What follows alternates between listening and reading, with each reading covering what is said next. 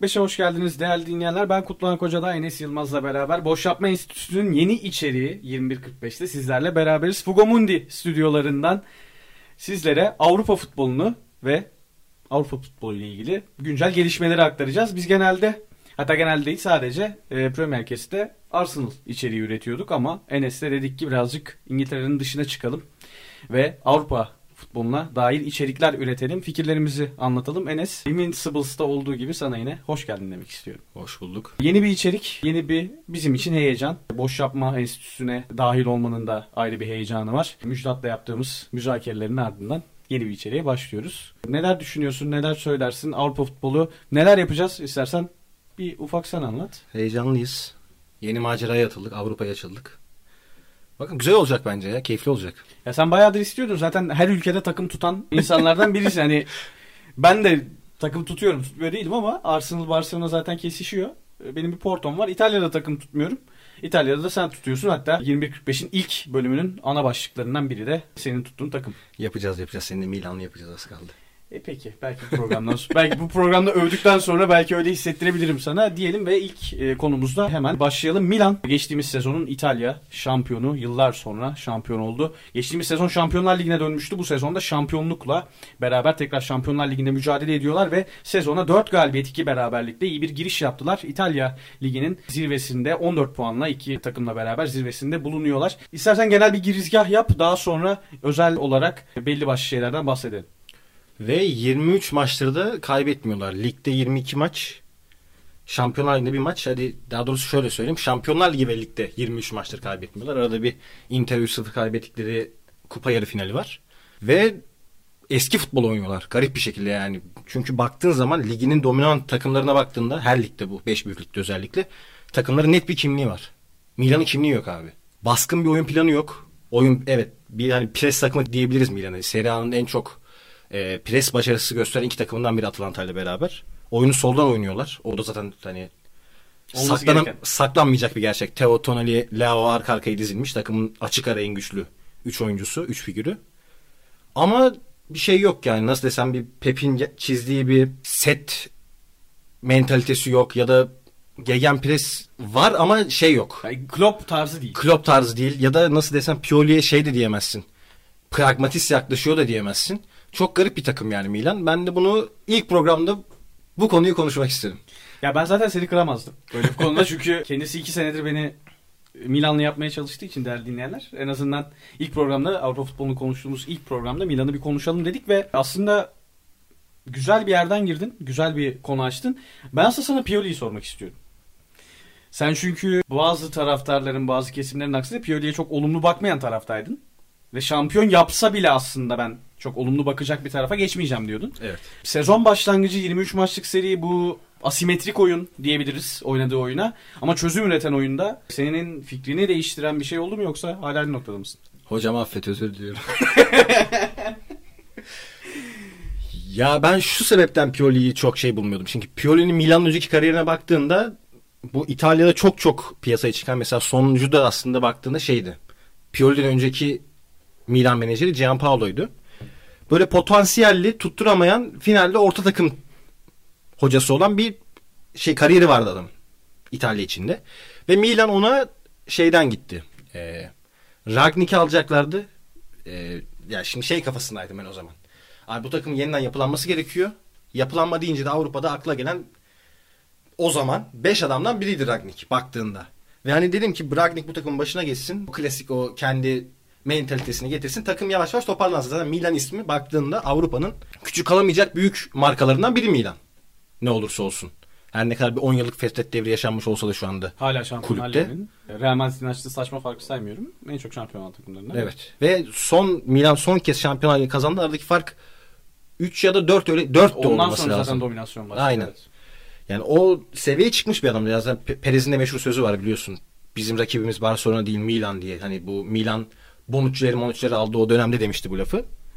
Tutmadı o ama işte 2 yıl 3 yıl sonrası nasip oldu. Neyse şeye geri döneyim. Pioli'yi istememe konusuna geri döneyim. İşte bir tarafta net bir denenmiş, onanmış, onaylı bir yapı kurma vaat eden bir adam varken öbür tarafta da baktığında İtalya'nın ortalama menajerlerinden biri vardı. Ben o yüzden o yapının taraftarıydım. Ama Milan'ın Maldini ile beraber girdiği süreçte kurduğu yapı ve Ragnik'in ondan sonra yaşadıkları doğal olarak hocamızın özür diletmeye getirdi bizi yani. Özellikle o kadar... Rangnick herhalde bu şeyde Manchester'da yaşadıkları. Yok Manchester'da başarılı olsa bile yani bu son bir yılla bir buçuk yılla Milan'ın geçirdiği evrimi yakından takip eden bir insan yani inanılmaz bir olaydı. Samimi söylüyorum inanılmaz bir olay bu yaşananlar. Milan'ın geçirdiği evrime temas ettim. Burada tabii biz Arsenal'da sürekli konuştuğumuz için oyuncu kalitesinin yükselmesi veya potansiyelli oyuncuların potansiyelini gösterebilmesi ki Milan'ın yaptığı transferlerin özellikle 2010'lu yıllarda hiçbir şekilde Bonucci dahil sonuç vermemesi, bir şekilde bozulması, takımın bir şekilde rayına oturamaması. Orada mesela sol taraftan bahsettin. Senin herhalde en eleştirdiğin taraf zaten sağ taraf Calabria tarafı. Calabria ile çok bir sorun yok da Calabria'nın önü birazcık sıkıntı şu anda. Ha, Mesayas. Evet. Okay. Ya oyuncuya bir art niyetim yok ama Salem Aykers mi? Ya ona da art niyetim yok. Adamlar yapabileceğin en iyisini yapıyor. Ha, tamam okey. Ama yeterli Ama değil. Yeterli değiller yani. Şöyle on, on, orada şunu diyeceğim. Bu kadar asimetrik bir oyun, bu kadar ne olduğu belli olmayan bir oyun. Toplu oynama yüzdeleriyle alakalı o analizi sana bırakacağım. Evet. Buradaki asıl başarıyı sağlayan şey belki de o Maldini'nin özellikle dokunduğu işte ve kurduğu o yapıda Tonali, Teo Hernandez, Rafael Leon'un hangisinin sol kanat, hangisinin sol iç, hangisinin sol bek olduğu belli olmayan ve sürdürülebilir bir şekilde bunu devam ettiren bu üç kaliteli oyuncunun belki de varlığı olduğunu hangi maçta ya Bologna maçı ya Sampdoria maçı Kalulu bir verkaç yaptı mesela Teo Hernandez'de ve ceza rakip ceza alanında bitti. Yani bir stoperin onu o noktaya gitmesi. İşte Tomori mükemmel bir fırsat transferi aslında baktığında çok ucuz. Bunların olması ve tabii ki sol tarafa özellikle değineceğim. Leao'ya çok değişik yerlerden de övgü geliyor. Hatta İtalya'da oynayan Anni benzetmeleri de geliyor. Bir evet. Premier Lig belki ileride. Bu asimetrik yapının işte bazen %60'lara çıkan bazen %30'lara inen toplu oynamanın toplu oynamaya daha doğrusu etkisi nedir? Buradaki analizin nedir sana onu soracağım. Birazcık da sağ içine girelim sonra Milano'yu geçelim. Şöyle gireyim muhabbete. Ben Milan'ın şeyini çıkardım. Bu Inter dışındaki son o fikstüründeki maçlarının şeyini çıkardım. Toplu oynama oranlarını çıkardım. Normalde şampiyon olan bir takım, liginde şampiyon olan bir takım ortalama %55'in üzerinde oynar değil mi? Bunun biz istisnasını Leicester'da gördük. O da %40'da oynuyordu. Yani sabitti bunlar. Ama o tarihin en büyük istisnalarından birisi. Bağlayacağım şey şu. Yani biz son 5 yıldaki takımlara baktığımızda şampiyon olanların belki Lille de Leicester gibi olabilir. Ona çok detaylı bilmediğim için şu an çok şeyine detayına girmiyorum. Ama ya abi %60, %65'lerle topa sahip olması gerekiyor bu takımın. Ya da istisnai olarak çok nadirdir. Birdir, ikidir. Topu vermesi gerekiyor. Abi Milan bir maç veriyor bir maç alıyor. Şakasız yani. Bu arada 48-52 de çok fazla. Evet. Yani özellikle son dönemde bu şey maçını çıkartıyorum. Sampdoria maçının büyük kırmızıdan dolayı. şanssız birazcık ama haklı ikinci sarı kartı ve kırmızı kartı orayı çıkartıyorum. Ki orada da bir şekilde çözüm üretti takım. Evet. Bir penaltı, duran top. Ki çok fazla Hakan abinin beğendiği Arsenal'da istediği çocuğun da etkisi. Yeni on numara. Ha, deketelerde. Aynen. Şimdi teknik kalite arttı. Çözüm üretebilen oyuncular çok fazlalaştı ve bu asimetrik ve dengesiz yapı bir şekilde sonuca ulaşıyor ama nasıl? Abi diyorum ya Milan ya şimdi modern zaman takımlarına baktığım iş artık matematiğe döküyor takımlar. Teknik direktörler, sportif direktörler. İş oraya doğru gidiyor. Milan abi Maldini ile girdiği yolda ya ciddi ciddi bir şey takım aslında. Yani 2000'ler takımı gibi bir şey. Sinerji, saha içinde karakter koyma, soyunma odasında karakter koyma. O çizgilerin net çizilmesi. Yani çünkü bakıyorsun takımda Milan'da şimdi bunu bu arada şöyle söyleyeyim anlatırken de. Şimdi kendi liginde değerlendiriyorum ben bunu. Şimdi Milan'la City'yi karşılaştırmıyorum şu an. Milan'ı övüyoruz ama Milan o seviyelerde şu an halen daha değil. Oralara aday bence. Ama şu anda halen daha Serie A konjonktüründe değerlendiriyorum takımı. Saha içinde çözüm üreten adam çok fazla. Ya Tonali, Teo, Leao, Ciro bu adamlar inanılmaz karakter koyuyorlar. Ya baktığında. Ve bu da aslında şu anki dünyada, şu anki futbolda işin matematiğine ters bir şey. Çünkü artık takımlar mümkün olduğunca %100 hesaplamaya çalışıyorlar maçta. Ve Milan baktığında bu hesaplanamayacak uzak bir takım. Pioli'nin taktik dokunuşları yok demiyorum. Mesela Inter maçında öne geçer geçmez 3-1 olduktan sonra direkt üçlüye döndü. Birebir eşleşmeler yaptı. Defansı kurgulaması çok iyi. Teo'nun çünkü ya sol tarafa bakıyorsun Teo önünde Lao var. İkisi de defansif açıdan rezalet isimler baktığında. Lao'nun hiç defans katkısı sıfır. Theo da iyi bir defansif bek değil baktığında. Onun o kurgusunu çok iyi yapıyor. İşte orada mesela Calabria çok baktığında eleştirilir, ezik görülür. Ama işte solda Theo olduğu zaman sağda Calabria gibi dengeleyicinin olması lazım. Bendanser hem oyun kuruculuk yapıyor hem kendi stoperlerin arasına atıyor. Hani bu tarz taktik dokunuşlar var. Ama iş sıkıştığında iş maç kazanmaya geldiğinde bu son 22 maçın ki aslında Spezia'da bir hakem katliamıyla kaybettiler. Bu maç aslında seri 22'nin de üstünde. 30'a dayanan bir seri olması gerekiyor. Var doğru çalışsaydı o maçta. İşin içine karakter koyan anlar, karakter koyan oyuncular çok fazla oluyor. İşte bu da aslında saha içinde hem Milan'ın konuşulması hem de konuşulmaması gereken tarafları baktığında. Ama o karakter koyma işi zaten bu Maldini'nin kendi dönemindeki başarılara ulaşırken o takımın hem çok karizmatik hem de çok karakterli bir takım olmasından kaynaklandığını ve aynısını aslında yaratmaya çalıştığını. İşte çünkü o mesela Beyefendiler masası işte. Beyefendiler masası karizmada işte biraz Ciro gibi, Tonali gibi, Tonali bildiğin 70'lerden 80'lerden parlamış Evet. bir İtalyan beyefendisi edasıyla ve çözüm üreten futboluyla sahada. Var konusunu bu arada bir sonraki belki ilerideki aslında bu programa da getirebilirdik Juventus maçındaki rezaletten sonra ama Serie A'yı konuşurken herhalde yani Türkiye klasmanında var kullanımı yapılıyor Serie A'da bu sezon özellikle. Aynısını Ömer Ali Şahiner yaşadı geçen yıl biliyor musun? Birebir aynısını yaşadı. İşte Türkiye kalibresinde derken bunu kastediyordum. İtalya'da var konusuna değiniriz ama Milan konusunu eğer ekleyeceğim bir şey yoksa geçelim. Orada çok büyük çekişme var. Zaten bu arada Milan'ın özellikle çok kritik bir fikstüre girdiğini de söylemek lazım. Orada bir milli ara olacak. Onlara iyi gelecek belki de çünkü üst üste Şampiyonlar Ligi maçları ve İtalya'da da Napoli gibi Juventus gibi takımlarla karşılaşacaklar 3 hafta içinde. Bu süreç ardından belki Milan'ı tekrar konuşabiliriz bile diyelim ve yavaştan Şeyi ekleyeyim bu şeyi çıkardım demiştim ya topla oynamaları. Son 23 maçın şey 22 maçın 13'ünde %50'nin üstünde 8'inde %50'nin altında birinde de eşit %50 %50. Bunu zirve takımlarda bunu göremezsin bence. Ligin e, dominant takımlarında göremezsin böyle bir şeyi. Ya şampiyonluk vaat eden veya domine ederek kazanmayı vaat eden takımlarda pek göremezsin ama bazı maçlarda özellikle Milan'ın domine ettiğini de en azından o istediğini dikte ettirdiğini de görüyorsun. Bazen bu sezonda XG'lere baktığın zaman çok fazla fırsat tanıdığını da görüyorsun ama o belki de işte yani Theo'nun çıkıp Calabria'nın arkada kaldığı, Benacer'in geriye geldiği o birazcık asimetrik yapıdan da kaynaklanan izleyen için maçları heyecanlı kılan şeylerden biri. İzleyen için maçların heyecanlı olduğu bir başka durakta. Fransa'nın başkenti tabii bu sezon. İnanılmaz başladılar. Özellikle öndeki üçlü. Paris'e geçelim. Geçelim. Messi, Neymar, Mbappe'den bir verim alma sorunsalı vardı. Nasıl verim alınacak böyle bir üçlüden? Kim nasıl savunma yapacak bu takımda sorunsalı vardı. Biraz çözülüyor gibiydi. Bugünkü haber Galtier'in biraz keyfini kaçırmıştır. Kimpembe bir buçuk ay yaklaşık 6 hafta sahalardan uzak kalacak. Kimpembe'nin, Ramos'un, Marquinhos'un kullanıldığı e, çeşitli varyasyonlarla üçlü savunma.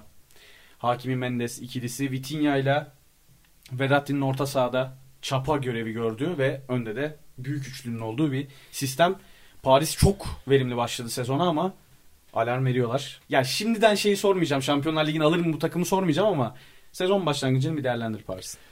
Ya Paris'in bu geçen sezonki o 6-7 tane dünyanın en iyi oyuncularını transfer ettiği o dönemde transferlere baktığımda aslında Pochettino'nun ben üçlü oynayacağını düşünüyordum. Çünkü Aşraf Hakim, Nuno Mendes ikisi de üçlü oynayan takımların bekiydi.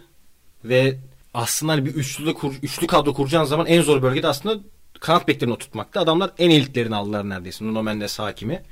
Stoper hattına bakıyorsun. Sol ayaklı bir sol stoperin var. Ayağı temiz. Marquinhos var ayağı temiz. Sağa Ramos'u koyarsın. Ayağı temiz. Hani stoperler de uygun üçlü oynayabilecek adamlar. Orta sahaya Wijnaldum gibi bir direnç noktası kattılar. Yanında Verratti gibi teknik ve tekniğinin yanında mesela Jorginho gibi şey bir adam değil, elegan bir adam değil. Hani ikili mücadele, sertlik de koymaya çalışan aslında fiziksel dezavantajına rağmen bunu da iyi yapabilen bir iyi bir orta sahası var. Ve ön alanda defans yapmayı çok hiç sevmeyen 3 adam var. Baktığında bu takımın oynaması gereken en mantıklı diziliş üçlüydü. Bunu Pochettino hiç denemedi. Bir de üzerine üstlük Di Maria'yı da çok sahaya attı. Dört tane aslında defansa zaaf veren adamı vardı. Dönüp baktığında. Ve Paris'in bu sebepten dolayı patlaması normaldi. Geçen sezon için söylüyorum. Ve işte bu arada şey de çok kötüydü. Messi, Neymar, Mbappe üçü de üst üste yani birbirine basıyorlardı adamlar. Hiç bir akışkanlık yoktu. Bu sezon Galtier'in gelişiyle beraber o akış- akışkanlık sağlandı. Maçları izlediğinde görüyorsun hücumda inanılmaz akıyor takım. Messi iyice derine çekti. Kaleden iyice uzaklaştı. İyice oyun kurucu rolünü verdi ona. Her ne kadar bir Messi fan olarak Messi'nin artık skor üretmede geri adım atmış olması canımı sıksa da aslında oyuncunun şey açısından da iyi. Artık hani defansla birebir sırt sırta çarpışmayacak. Çok fazla efor sarf etmesi gerekmeyecek. Geriden inanılmaz paslarla hücum yönetiyor. Neymar ne tam Messi ne tam Mbappe daha arada bir rolde şu anda. Geri geliyor geri diye çekiliyor oyununu kuruyor geri geliyor Mbappe'nin yanına gidiyor skor üretimini kastılıyor. Önde de Mbappe yerine durmuyor sürekli koşu atan. Bir forvet. İyi oturdu bu üçlü. Akıyor şu anda takım. Ve şey abi defansı da sağlam baktığında. Yani sormayacağım dedim birazcık muhabbeti oraya doğru çekiyorum ama takım Olur mu diyorsun? olabilir. Niye olabilir diyorum. Takım başında bir de pragmatist bir adam var. Yani bu kadar kaliteli, bu kadar oturmuş bir takımın üzerine bir de pragmatist hoca geldiğinde şimdi diğer favorileri düşün. City, Bayern Münih, Liverpool, Real Madrid. tırnak içinde Liverpool, Real Madrid. Hadi belki Barcelona dersin. İşler çok yolunda giderse. Hı hı. Şimdi Barcelona ve Real Madrid'in işi birazcık şeye bağlı geçen sezonki Real Madrid gibi bir olayların yaşanmasına bağlı deyip bir kenara bırakıyorum. O doğaüstü bir olay olduğu için onu yorumlamaya kalkmayacağım. Geri kalan takımlara baktığında 3 hoca da şey hocalar. E, idealist, iyi oynamaya çalışan, hücum etmeye çalışan hocalar ve bu aslında Şampiyonlar Ligi'nde tutmuyor. Bunu son 5 yılda, son 10 yılda çok net gördük. Ya son 10 yılda Pep ya Pep zaten çok bunun net gösterdi. Net örneği ve işte bu durumda da takımın başında bir tane manyak olduğu zaman, pragmatist bir manyak olduğu zaman. Ya en büyük pragmatist manyak kim? Ancelotti. Ne? Tabii. Ama işte kadro kalitesini de işin içine hesaba katıyorum. E, yani Paris küçüklüğü etki etmezse olabilirler yani. Öyle söyleyeyim. Paris, o markanın küçüklüğü etki Paris etmezse olurlar. Deyip yine. Neyse. Bari ilk programına geçirme millete yani. E, bu törpülü halim. Ben normalde Paris'e neler derdim. Fakat şöyle bir şeyim var. Şimdi o iki orta sahalı sistem belki de hani diyorsun ya pragmatik bir hoca. İş birazcık eleme, o iki maçlı eleme sistemine geçtiği zaman iş zayıf karnına yükleniyor. Rakip takımlar senin ve özellikle Pep'in e, yıllardır yaşadığı işte top 16'larda, çeyrek finallerde eğlenmesine sebep olan rakibin zayıf karnına vurma, rakip hocanın zayıf karnına vurma, plana vurma. O zayıf karnına vurma olayını yaşar mı o orta saha? Benim en büyük şüphem bu. Vitinha benim biliyorsun Arsenal'da istediğim Abi çok koşuyor ya. Ben izlerken yoruluyorum bu Hiç kadar. yer yok çünkü. Ben bu Porto'dan e, yani iki sene falan çok maçını izledim. Fabio Vieira gibi. Ya biliyordum onun böyle bir şey çıkacağını. Ve şehirde standartları da. Yani teknik kapasitesi, oyun görüşü falan filan da iyi. Ya bu seviyede en son Brozovic vardı. Bu o da da şöyle söyleyeyim. Vitinha'yı işte Paris'te izleyenler için söyleyeyim. Hani bu kadar koşturma. Teknik görevleri var. Onları layığıyla yapar. Aslında Verratti'nin birazcık 20-21 yaşındaki versiyonunu alıyor. Çok iyi transfer yaptı o konuda Paris.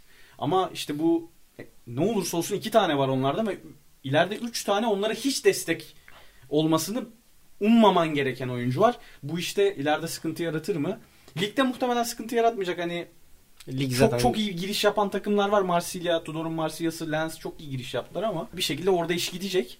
Ama diğer tarafta bilmiyorum orada, orada bir endişem var mı? Ya da nasıl düzelebilir? Nasıl bir çözüm bulabilir? Ya abi şöyle söyleyeyim. Şimdi set oynadığında Paris diyelim. Arkada 3 stoper. Önde 2 orta saha bekliyor. 3'e 2. Bu zaten genelde Pep'in Mep'in de yaptığı bu geri hücum dizilişi. O açıdan sıkıntı olmaz diye düşünüyorum. Geçişlerde belki patlarlarsa patlarlar. Ama abi Vitinha çok koşuyor. Verratti sağlıklı kalırsa o rolü kaldırabilecek bir adam. Bir de Renato Sanchez gibi bir yedekte bekleyen Tabii. direnç noktası var hani Pereira'yı o seviyenin oyuncusu olarak çok saymıyorum. Yani rol oyuncusu olarak kullanıyorum. Dördüncü sırada o var orta saha rotasyonunda. Ya şans şans işte orada üzerine gülecekse gülecek. Yani işin şansın devreye girdiği dakikalar orta saha üzerinden Paris'e vuracak büyük ihtimal bu sezon. Yani, Gidebildiği noktaya kadar gittiğinde. Yani ki bu zaten eleme turlarında abi ana bakıyor iş. Bir anlık olay aslında. İş yani, finalde oraya bağlanıyor. Real Madrid'in City elediği Madrid yarı finali hatırla. 540 dakikada 3 turda 540 dakikada herhalde bir 70-80 dakika üstün oynayıp şu an Müjdat karşında o kadar bile oynamadılar diyor adeta. ya o biraz tabii ki iş değişiyor. Çok fazla game changer var. O game changer'ları iyi organize edebileceği bir sistem yarattı. İki beki ileri çıkarttı ve Neymar'la Mbappe'yi de daralttığı için Messi ile geri çekip Neymar'la Mbappe'yi çok rahat ceza alanı içine atabiliyor ve çok rahat üretkenlik sağlayabiliyor. Evet ama işte bu iki orta saha her ne kadar ciğersiz olsalar da bir sıkıntı yaratır mı? Benim kafamda soru işareti ama Paris itici. Hala çok itici. Evet. Ama yine de zevkli başladı diyebiliriz. 7 saniyede attıkları golde bundan birkaç hafta önce herhalde işin kaymağıydı. Diyelim ve yavaş yavaş biz kendi evimize doğru mu? Ana vatanımıza. Ana vatanımıza doğru. Gidelim İngiltere'ye geçelim. Orada kraliçe 2. Elizabeth'in ölümüyle bir karmaşıklık var öncelikle. Bütün İngiltere halkının başını sağ olsun. Britanya'nın başı sağ olsun diyelim ama bizim konuşacağımız kısım, bizim ilgileneceğimiz kısım Prens Charles'ı kutlayalım. e, Prens Charles'ı Kral Charles. kutlayalım. E, artık kral. E, bu yaştan sonra gelen krallığında diyerek kendisi neyse işin mizahi kısmına geçmeden futbol kısmına geçelim ama futbol kısmına geçemiyoruz. Orada bir karışıklık var. E, özellikle Londra'daki maçlar ne olacak? Bu fikstür sıkışıklığında neler olacak? Orada karışıklıklar var. Dünya Kupası olmasa Hiçbir sıkıntı olmaz. Ama işte yani büyük bir garabet bekliyor ve hani bu bunlar oluyor yani. Şimdi kraliçenin ölümü ekstrem bir örnek olsa da hesaba katmadığı şeyler bir şekilde ya gerçekleşiyor. pandemi patladı abi. Yani, ha. 3 Son- ay futbol oynanamadı. Son ayrı 2 bir şey yılda de. 3 yılda ile yani. Zaten bu fikstür iyice daraldı dediğin gibi. Üzerine bu eklendi ki İngiltere'nin fikstürü zaten başlı başına bir sıkıntı. Ya Haziran ortalarını görürler herhalde bu yıl. Ya şimdi şöyle Haziran ortalarını görmek zorunda kalacaklar gibi çünkü insan sağlığı insan sağlığı kısmına birazdan geliriz. Şimdi şurada ben özetlemek için söyleyeceğim. Sıkıntı ya temel sıkıntı bu maçların geçen hafta oynanmaması. Şimdi gelecek hafta 19'unda cenaze var. Şimdi ondan önce de ziyaretler ve ziyaretçilerin artacağı için açık ziyaret de var. Ve Evet. ülkenin dört bir yanından hatta dünyanın dört bir yanından ziyarete gelen milyonlarca belki binlerce yüz binlerce insan olacak belki de. Şimdi onun bir şeyi olduğu için güvenlik gereği polis teşkilatının yapılanması kökünden sarsılmış durumda. Hani Of- çevre illerden Off the record konuşmalarımız geliyor aklıma. Ona geliyorum şu an. abi yani grupta çok değişik konuşmalar döndü ama gerçekten bütün Ha, Az önce da- balkonda konuştuğumuzu diyorum ha. Orada da şey oldu ama yani bütün güvenlik şeyi oraya kaymak zorunda kaldığı için şu an Londra'da nasıl maç oynanacak? Bu hafta sonu özellikle. Çünkü geçen hafta sonu oynatmama olayı. Peter Crouch da bir açıklama yaptı onunla ilgili. Dedi ki ya oynatın. Siyah Haftaya oynatmayın. Yani. Ha yok. He. Oy- Oynatın siyah bant takılsın. Maç Saygı olmasın. duruşu olsun. İşte marşlar şunlar bunlar çalınmasın. Futbol Elizabeth'e teşekkür etsin. Tarzında bir açıklaması oldu. E şimdi at yarışı gerçekleşiyor. Ki kraliçenin en sevdiği ve takip ettiği sporlardan biri olduğu söylenir. Rugby ki İngilizlerin Commonwealth'in Güney Afrika'nın birinci sporu. Evet. Rugby devam ediyor. E, farklı sporlar işte devam ediyor. Bir tek herhalde kriket ertelendi bildiğim kadarıyla. Bir de futbol. E şimdi yankısı çok büyük olduğu için futbol erteleniyor falan filan. Abi işin ucunda insan sağlığı var. E bu işten para kazanan tonlarca insan var. İnsan sağlığını e, etkileyecek olan Premier Lig Dünya Kupası'na muhtemelen en çok oyuncu gönderecek lig olacak. E bunun fikstür sıkışıklığı var. Söz sende. Ya aslında bir de şimdi işi iyice karman çorman edecekleri şey şu. Belli başlı takımlar maçı oynayacak. Belli başlı takımlar oynamayacak. Avrupa maçları durduruluyor ediliyor. Yani ben şu an net söyleyeyim bilmiyorum. Bu hafta sonu kimin maçı var kimin maçı yok. Ya üç takımın maçı iptal edilmiş diye biliyorum. Bizim maç pazar ertelendi. Arsenal'in maçı Ben bir tek onu biliyorum. şey PSV maçı ertelendi. Pars PSV maçı ertelendi. Yani Chelsea maçı oynayacak bu arada. değil mi? Şampiyonlar Ligi maçını oynayacak Chelsea. Arsenal maçı neye istinaden ertelendi bilmiyorum. E, Leeds'in maçı ertelendi maç Manchester'da. Londra'da değil. Ya ya da şey yapmaları lazım işte maçları başka şeyleri çekmeleri mekmeleri ya bir şekilde oynatmaları gerekiyordu bence. Ama ya büyük mal korktukları şey şu şimdi Premier Lig İngiltere'nin sporunun bir numaralı markası ve en çok dünya ihraç ettikleri yayın ya. Orada yaşanacak bir skandalla öbür sporlarda hatta yaşanma ihtimali de baktığında daha farklı. Çünkü İngiltere'nin bu her ne kadar değiştirmiş olsa da köklerinde olan o taraftar içgüdüsü de var işin içinde. Ya bence o riske girmek istemekleri için bu topa giriyorlar. Güvenlik açığının oluşturabileceği. Ya böyle yapacağına o zaman iki hafta bütün maçları iptal et. Sezon sonuna ekle. En azından fikstür karışmamış olsun. Ya fikstür belli bir düzenle devam etmiş olsun. Çünkü ya zaten bu Karabağ Cup'tır, FA Cup'tır onlar işin içine girdiği zaman bir takım 33 maç oynamış oluyor, öbür takım 38. maçından çıkıyor ediyor. Bu artık hani maksimum 5 maça çıkıyordu bu fark. 4 maça 5 maça çıkıyordu. 6-7'ye çıkar mı sezon eğer bu iptal edilen maçlar o kupalarda devam ederse? Takımlar o kupalarda devam etmeye başlarsa yani. Ki yani Karabağ'da zaten son 16'ya girdiğinde birçok takım devam ediyor. Yani. FA Cup'ta da birçok takım devam ediyor olacak. E, Şampiyonlar Ligi'nde sen, sen zaten 8-10 tane Avrupa Kupası oynayan takımın var. E, bunlar Evet. gruplarından çıkacaklar. Hele konferans liginde oynayanlar net favori. İşte şeyde UEFA Avrupa Ligi'nde oynayanlar net favori. Derken işin bir de insan sağlığı, sporcu sağlığı boyutu var.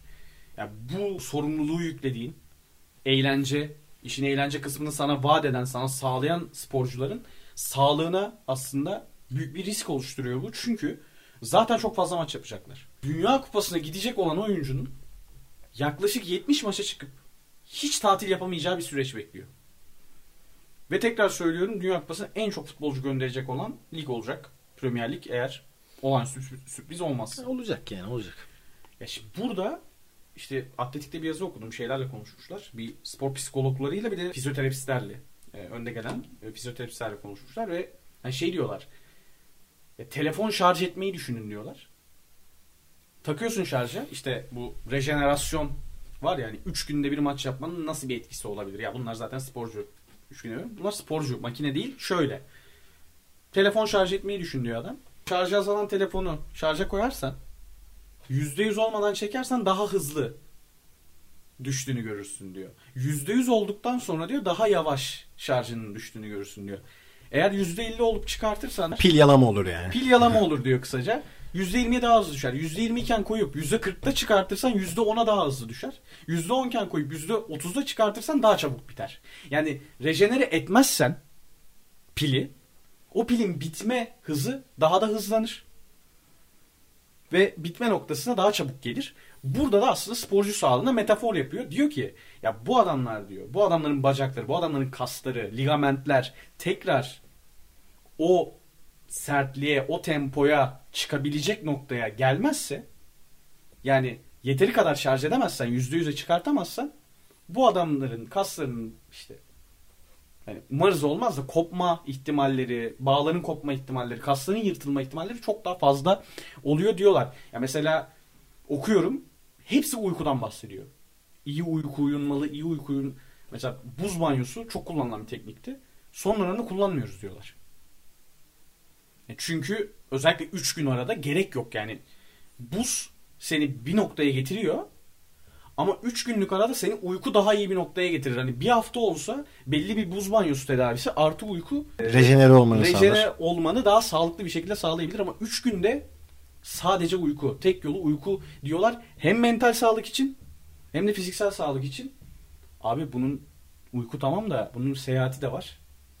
Bunun şeyi de var. Birçok takım, birçok büyük takım bu arada. Her takım da değil. Birçok büyük takım tesisine uyku odaları yapmış ama her takım yapabilir mi? Her takımın tesisi buna müsait mi? Bunların arasında bir de bu fikstür sıkışıklığı hani Ya bu konferans liginden sonra geçtiğimiz sezonun sonu olması lazım. Şey konferans ligi diyorum. Uluslar liginden sonra. Bu Modric'in Courtois'ın bir açıklaması vardı ya biz at değiliz insanız. Hani bizim dinlememiz gerekiyor diye. Yani ne kadar maç o kadar para kafa yapısı bu işi buralara getirdi. Zaten Dünya Kupası'nın Katar'da Kasım'da oynanması yani bu ne yani? Nasıl bir kanalda saçmalık? yeniyiz sakin. Tutuyorum tutuyorum. ya büyük rezillik bu yani. Müjdat Orlan veriyor gazı da. sen abi dur dur ben, ben bu herifi biliyorum sen dur. Neyse yani bu büyük rezil skandal, büyük rezillik. Ya bunların hepsinin tek sebebi daha çok maç oynansın, daha çok maç izlensin, daha çok para kazanılsın. Reklamlardan, yayın gelirlerden, etkinliklerden, satılan biletlerden, ondan bundan şundan. Ya bu iş bir yerde duracak. Çünkü sürdürülebilecek bir şey değil bu.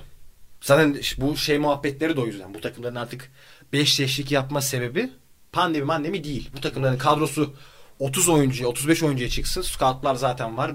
Daha çok oyuncu oynasın. Daha sık maç yapabilen daha çok oyuncu oynayabildiği için. Oyuncular yorulmaması için 5 değişiklik yapalım. Bak bir şey söyleyeyim bunu arttırırlar. Ve, Be- oyunu, ve oyunun kalitesi düşmesi. Heh, oyunun kalitesi düşmüyor. Mesela seviye korunsun oyuncu sağlığı da sözde yerine dursun. Sağlık birinci önemli değil de. Show must go on kafasındalar. Yani bu iş abi gitmez. Bu işin sonu ne getirebilir? Sendikalaşma getirir. Yani başka bir şey getirmez bunu. Bu işi durduracaksa oyuncular durduracak. Bunu da nasıl yapacaklar? Yine işin içine karakter koyan adamların çıkması lazım. Çıkacak işte sallıyorum. De Bruyne çıkacak, sağ çıkacak. Ben oynamıyorum diyecek. Oynamayacak. Ve bunun olumlu bir yankı bulunması sağlanacak. Bir şey, bu şekilde durur bu. Yani konuşmaya farazi bir şey farkındayım zaten de. Ya iş bence bitecekse bu şekilde bitecek. Ya da daha insani boyutlara düşecek bu iş finalde. Bundan 5 yıl sonra 10 yıl sonra. Bunun Bilmiyorum. ilişkisinin büyüklüğünü düşününce bu dediğin çok topik geliyor aslında. Şimdi Kaan Kural'ın sevgili Kaan abinin NBA ideoloji olarak şeye benzetir. Yani siyasi şey, ekonomik şey olarak sosyalizme benzetir. Çünkü orada bir NBPA, Oyuncular Birliği, işte lockout'a gidilir. Ki yani Amerikan sporlarında bu vardır ama NBA'de en baskını. Yani takım sahiplerine bildiğin oyuncular bir araya gelirler. NBA yönetimi bir araya gelir. Şartları böyle şöyle. Şimdi mesela NBA direkt olarak bir yıllardır planlanan bir sezon içi turnuva var. 2023'te başlaması gündemde şu anda sezon içi turnuvanın. Oyuncular ile görüşüyorlar. Hani takımlara böyle bir turnuva var. Onaylıyorsanız oynayalım gibi bir durum yok. Takım sahipleriyle konuşmuyorlar. Oyuncular Birliği ile görüşüyorlar. Şöyle şöyle bir para ödülü dağıtılacak. Şu kadar şu kadar maç sayısı artacak. Ve hani kabul müdür? Nedir? Ne değildir? Sağlık görevlileri, takımların sağlık çalışanları, risk teşkil etme durumu nedir? Ki orada da mesela hani maç sayısı artmasından bahsediyoruz. NBA'deki temponun yükseldiği ortada insan anatomisi değişiyor, gelişiyor. Daha atlet, daha yetenek havuzu gelişiyor. Basketbolda da temponun arttığını görüyoruz.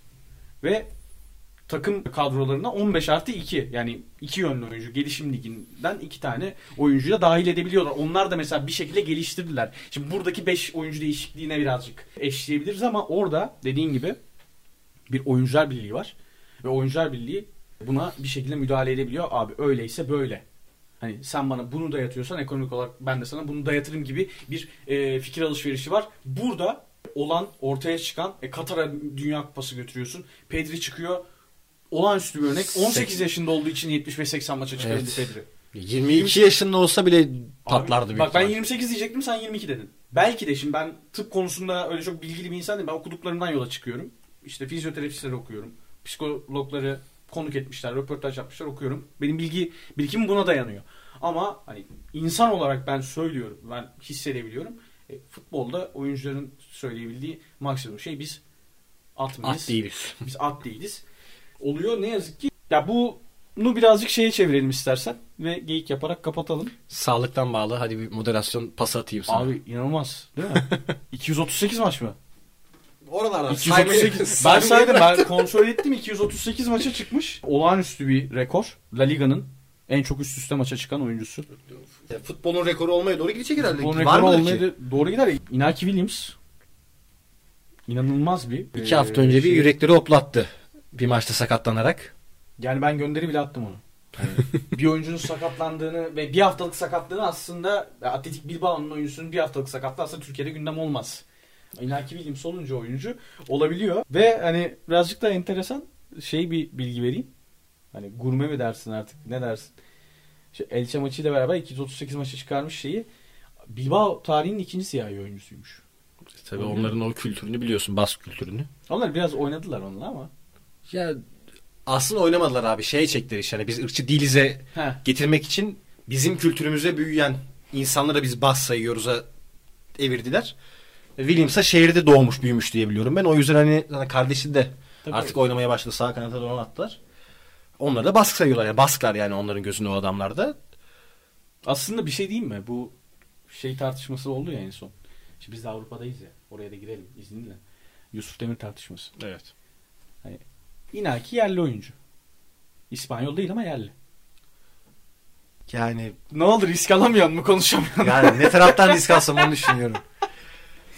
Abi şimdi şöyle Abi bir şey var. Yusuf Demir Türk ol Türk olabilir ama yerli oyuncu değil. Değil. Ya birincisi bu adam bizim milli takımda oynamıyor. Hadi bu, ya bu Kur'an'ın salaklığından saçmalığından ya bir şekilde net net çizgi çekmen lazım abi. Ya yok 2015 öncesinde milli takım tercih yapanlar, 2015 sonrasında yapanlar işte yok Şenol Güneş çağırdı, çağırmadı diye saçma sapan yerlere gidiyor da iş. Abi bu işi şeye çekmen lazım yani. altyapıya önem ver, veriyorum ayağı yapacağı yapıp işte Almanya'da Türk oyuncu yetiştirmiş bütün orta sıra takımlarını, alt sıra takımlarını zengin etmektense ya da Türkiye'de 6 ay iyi oynamış herhangi bir Türk futbolcunun takımını 6-7 milyon euro yapmaktansa adam akıllı altyapıya şey yapman lazım da bizim ülkenin neresi düzgün ki burası düz olsun hadi. Sokma beni oralara boşver. Oradan seni çıkartayım. Inaki'ye geri dönelim. Orada bir yerli işte İspanyol şeyi yaptım, baskı şeyi yaptım da inanılmaz bir rekor. Nereye gidiyor? Heh, ben de onu soracaktım sana. Kaç maçta biter abi? Abi 238 oldu. Ya bu arada şöyle. Şimdi modern dönemde bu inanılmaz gelişiyor. Eski dönemde futbol bu kadar tempolu değilken, bu kadar şey değilken pozisyonun da uygunsa mesela kalecide falandır eski rekoru. Bakmadım eski rekoru. Ya büyük ihtimal kaleci. Kalecide falandır yani. O, olabiliyor, çıkabiliyor. Abi şimdi kaleciler bile çıkmıyor. Çünkü yetenek havuzu genişledi. Özellikle dinlenmesi gerekiyor. Onların da dinlenmesi gerekiyor tabii ki ve bir beş büyük ligin en büyük demeyeyim de hani başaltı takımlarından ve Avrupa'da da mücadele eden Avrupa'ya da giden takımlarından birinde bu rekoru kırmam ve bu kadar geliştiriyor olman hala ki İspanyol maçında neredeyse güme gidiyordu. Kaç yaşındaymış? 28 yaşındaymış. Şimdi 238 maçtı değil mi? 6 sezon abi. Heh, 22 on- yaşından ona beri. baktım. Üstün körü bir hesap yaptım. Yılda 40 maçı çıksalar diye. 6 yıldır adam Ya öyle öyle 6 Oynuyor. sezondur. Onu. Şu an 28 yaşında. Ben 29'u tamamlar. Ondan sonra bu rekoru durdurur diyorum yani. Bu 30 yaşına geldikten sonra da abi devam etmesin bu adam yani. Bir yerde durur. Abi e, bu arada bu La Liga rekoru. Evet. Yani dinlendirip dinlendirip bir dakika atıp atıp Yok, benim bildiğim şey bu arada. Atma değil. Ya tam emin değilim de çok uzun süredir 90 dakikada oynuyor bu arada. oynuyor ayrı. Ya bu arada önemli de oyuncu. Ta- takımın en iyi oyuncusu şu anda yani. Yani. Kafamda bir 90 dakika bulutu var. Tam emin olamıyorum çünkü hani 238 maç üst üste 90 dakika o da birazcık ekstrem geliyor bana ama en kötü 65 dakikası vardır. 30 30 40 maçta 65 dakikası vardır. Geri kalan 230'unda Ya şey şu- 200'ünde 90 dakikadır yani. Şeyi de çok belirleyici. Dediği gibi gençliğinden beri atletizmiyle vesairesiyle de takımın en önemli oyuncularından biri. En üretken oyuncularından biri. La Liga'da atletizm tamam. e, Premier Lig'de biz hep Premier Lig konuştuğumuz için şey olmuyor ama ya da Lig 1'de daha atlet oyuncular görmeye, atlet kanat oyuncuları görmeye alışkınız. La Liga'da atletizm daha da fark yaratabilen bir unsur olabiliyor. Mesela Vinicius kırıyor şu an ligi. Bütün lig teknik olduğu için. Çok teknik oyuncular var. Atletizm, atletizmin yanına teknik eklemeye başladı. Vinicius dediğim gibi kırıyor ligi. İşte diğer kanatta Rodrigo falan. E, Real Madrid zaten çok baskın başladı. İşte Dembele futbolcu olduğunu hatırladı evlendikten sonra. O da kırmaya başladı. O da kırmaya başladı. Xavi biraz topçu olduğunu hatırlattı vesaire. E, atletik bekler çok fark yaratıyor. Bu oyuncu da öyle bir karakterde olduğu için kesmek zor oluyor. 6 senedir de. Ama 28 Ben yedeğine üzülüyorum. yok yedeği yok zaten. Yani 3-4 yıl boyunca şeydi Aduriz'di 40 yaşında adamlı. Adam to- maça çıkmadığı için yedekte duruyordu. Ya şöyle söyleyeyim 28'den sonra hadi yavaş yavaş düşmeye başladı. 29'undan sonra yavaş yavaş atletizmi düşmeye başladı diyelim. Benim tahminim bu rekor bu strike 300'ü bulur mu? 300'ü bulur da 320'yi bulmaz. 320'yi bulmaz. 300'ı bulur 320'yi bulmaz. O kadar dar aralık Not, veriyorum. not alacağım lan. 2 sene Olur sonra falan- olur da biz bu programa devam, Devam edersek, edersek 2 sene sonra 320 bunu söyleriz. Tamam. Sen ne diyorsun abi? Sen de söyle madem öyle. Ben mi? Evet. Ben 300 diyorum ya. E, 300'ü geçer diyorum ben. Tamam ben de aralık verdim. Ben de 300 geçer dedim. 320'yi bulmaz dedim. Daha hani nişleştir işi. Ha, bulmaz tarafını söylüyorsun Ha. sen. 350 diyeyim ya ben de. Ben daha fazla oynar diyorum. 320'de geçer diyorum yani. E, diyelim ve istersen yavaştan. Aktı be. İyiydi Akıyor, yani. Güzel programdı. Abi konu geniş. Biz iki sene boyunca loser takım konuşmaktan tabii. Ama artık ar- baktık artık takım kazanmaya takım başladı. kazanmaya başladı dedik. Daha loserlar diğer e, liglerin loserlarını ama diğer liglerin kazananlarıyla başladık. Bir de diğer e, asıl sevdiğimiz lig oynanamadığı için. Evet. Bu arada herhalde haftaya şey de yaparız. severim ya Premier Ligi. Çok. Çok seni o konuda da kontrol etmem gerek gerekecek. Neyse. Ama haftaya herhalde oranın da enteresan şekilde kaybedeniyle girebiliriz programı. Bilmiyorum emin değilim. Gireriz, Liverpool, gireriz. Liverpool ne yapacak ne edecek. Diyelim ve yavaştan. Kitap veriyor muyuz? Hadi ilk programın şerefine Olur. bir Arada bir yapacağız bunu. arada İlk bir yaparız. program şerefine İlk yapalım. programın şerefine başlayalım. Eduardo Galeano'nun ölümsüz eseriyle. Ölümsüz eseriyle. Bunun duyurusunu sana bırakıyorum. Tamam. Bu şerif sana. Büyük ihtimal bir kriter belirleriz. Onu tweette yazarız. o kriterleri uygulayan bir kişiye RT edenlere RT edenlermiş patron şimdi öyle söyledi masanın başında. Gölgede ve güneşte futbol hediye ediyoruz. Dinlediğiniz için teşekkürler. Kapanışı ben yap diye sana geri atıyorum topu. 21.45 ilk bölümü başladı. Boş Yapma Enstitüsü'nde yeni içeriğimizin ilk bölümünün sonuna geliyoruz. Fugomindi stüdyolarından herkese iyi günler veya iyi akşamlar efendim. Görüşmek üzere.